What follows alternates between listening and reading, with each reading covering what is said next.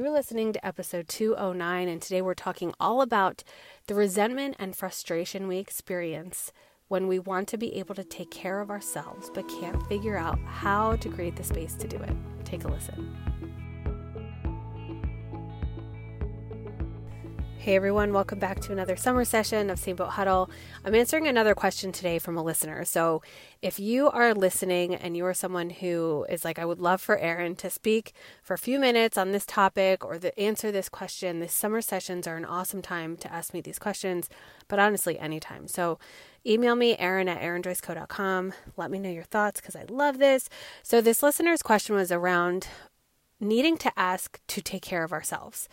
And I love this question so much because isn't this what so many of us moms face is we understand that we need to take care of ourselves, right? Many of us do. It's not a foreign concept of take the time to sleep and feed yourself and drink water and go meditate and journal and all these personal development things. But then it's like, well, when? and even that, like, even if there are times now and then, it's because we ask. And it becomes really frustrating and can create some resentment of like, why do I always need to ask to be able to take care of myself? It's kind of like defeating the purpose of the, the output and the energy of needing to figure out how to do it almost negates the actual doing it. so I want to talk to this a little bit. Um, First off, and this is everything I want to say is basically a rabbit hole. So, because these are the summer sessions, like obviously I'm just going to be going into a little bit. And as always, I encourage you if you want me to elaborate more, if you want to just get into it more with me behind the scenes, I'm here for it. But a huge component of this that I think is something that's not talked about a lot is that we, as women specifically, are biologically designed to take care of the, the kids, right? And socially, we have evolved leaps and bounds in the past several decades. And our brains aren't able to like evolve as fast as we can socially and it, it kind of creates this dissonance that it's like a social dissonance or something i don't even know if there's a proper term for it but i'm sure there is where we socially are recognizing like we're not going to do it the way we did but biologically our bodies are still designed to want to be the caretakers. And not only that, our men specifically are designed to be the breadwinners, right? To go out and get the food. And so they're not, they don't have this innate instinct to take care of the kids. And then on top of this, we no longer have villages, period. We don't. I think we there's still some here and there, but it's not a norm anymore. And I even think of like like I grew up in the 80s and 90s. And when I was a kid, like a younger kid in the 80s, my mom grew up in a development where all the women came together and all took care of each other. You know, like they would do a rotation of you take care of the kids so this mom can go out, and then I take care of the kids so that mom can go out, whatever it is. And it was this constant village mentality. And then being a, an older kid in the 90s, were latchkey kids, so many of them.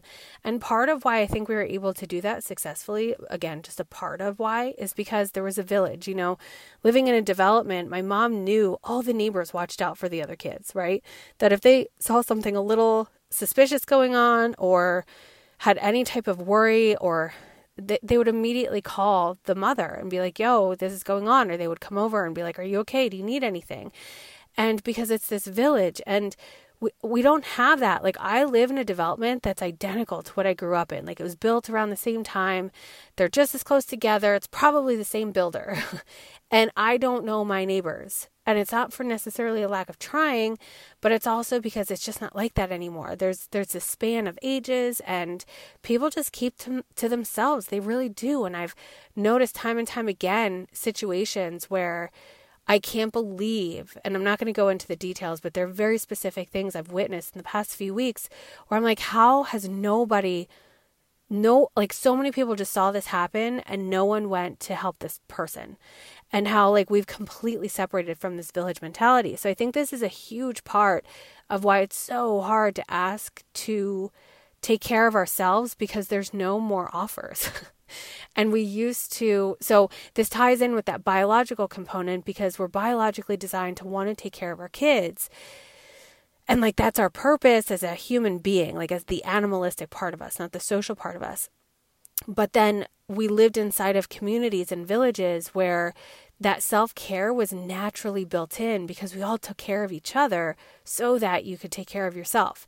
So, on top of it, we have also built this this hat and this persona and this role as women as I can do it myself and I can do it all. And it's kind of like a fill in the blank. Like I can do it myself. And if I don't, there's a fill in the blank. Like they're not going to be taken care of as good as I can, or something bad's going to happen if I don't take care of them, or if something bad does happen when I'm not there, I'm going to feel guilty, right? We have all these stories. I'm not a good mom if I'm not the one taking care of them. Like we've just, we've just filled in this narrative that has essentially trapped us and we're starving ourselves for the care that we need. And there's then this other component of mom guilt right? That we feel so guilty to take time to take care of ourselves. But I just want you to really kind of think about this construct and this this definition of mom guilt because essentially like when you're when you're not taking care of yourself, I want any of you honest to goodness, this is a true request. If there are any of you that do not take care of yourself at all, do you not experience any mom guilt? at all, right? There's mom guilt is still going to slip in. And you know how it slips in if you're not taking care of yourself?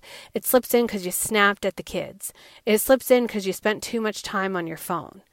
It slips in because we aren't taking care of ourselves and replenishing our energy. And so we can't show up as the mom that we want to. And then we have guilt for that too.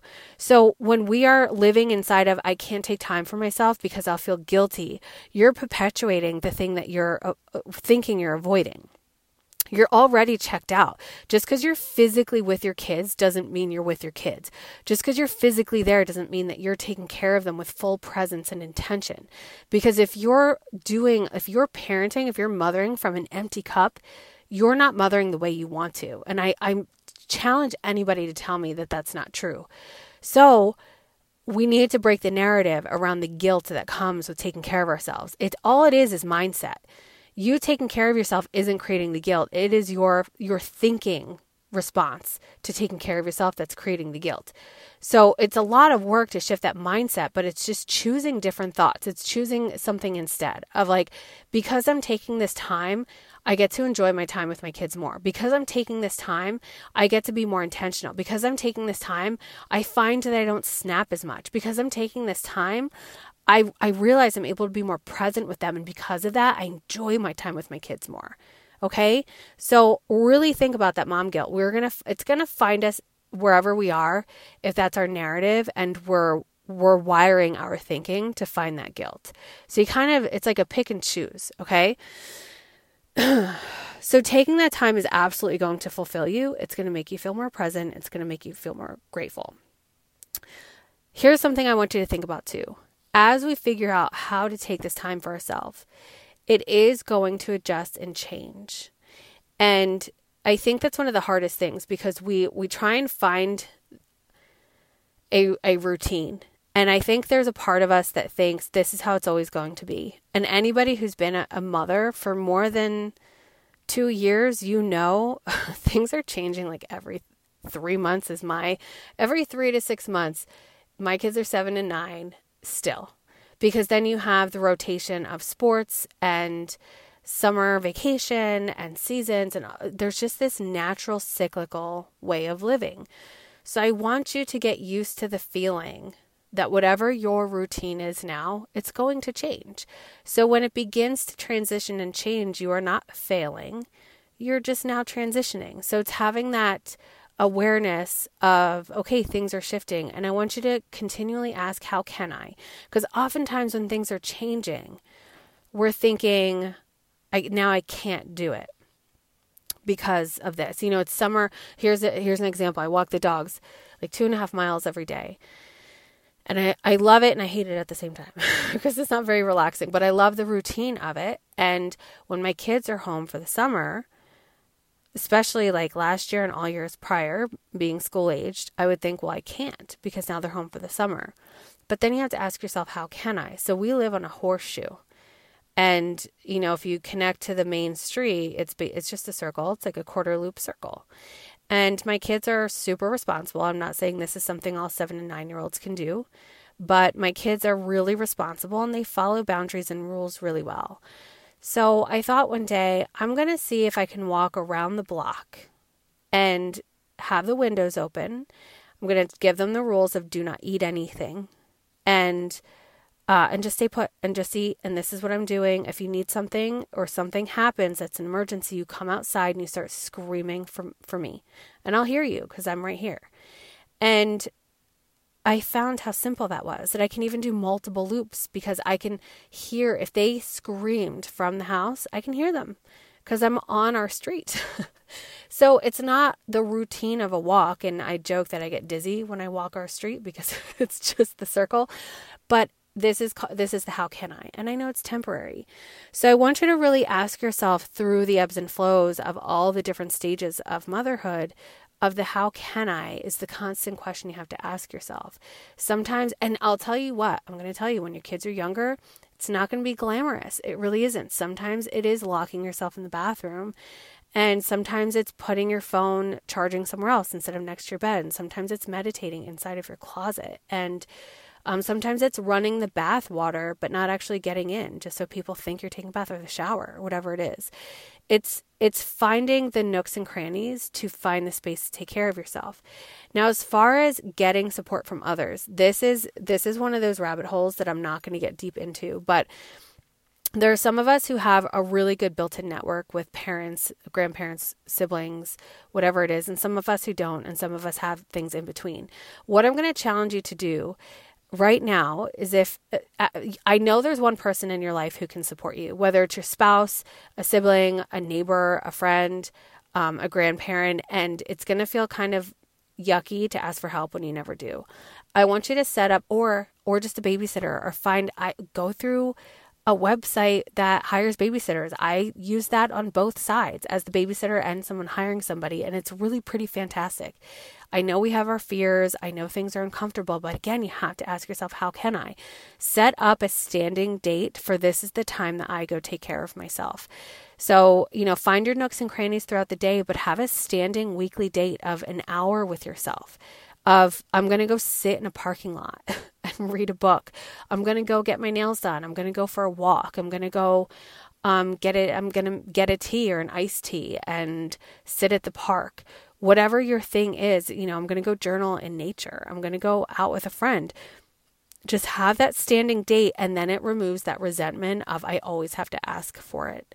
You no longer have to ask for it. It's just a standing date. And again, it's going to shift and change. It's not going to be there forever. Uh, and you might have to come up with new ideas or a new date because the schedule changes or whatever it might be. Additionally, you're going to find yourself in situations like myself where my kids are when they're in school during the school year, I don't feel like I need my morning routines as much because I get chunks of time when they're gone at school to take care of myself. So I can use the morning to sleep a little more. Things like that. And, you know, once your kids are into school, if they're not already, again, you're not going to need, you might not need that standing date anymore because you find your chunks throughout the day while they're at school. So, it's a mindset shift. It really is in the figuring out how to take care of yourself. And the thing that is your block look at that and go, how can I remove this block? How can I? So if it's when to do it, where to do it, how to do it, just ask yourself, how can I? Move sides, move situations, stop looking at it straight on, maybe come up above it, come below it, come to the other side of it to get different perspective on how how can I figure this out? How can I do this? Okay, mamas, so go out there, take care of yourself. It is my challenge for you this week. Um, and again, if you have questions or topics you want me to talk about during these summer sessions, be sure to send me an email, Erin at erinjoyceco.com. Treat others the way you want to be treated, and I will talk to you next week.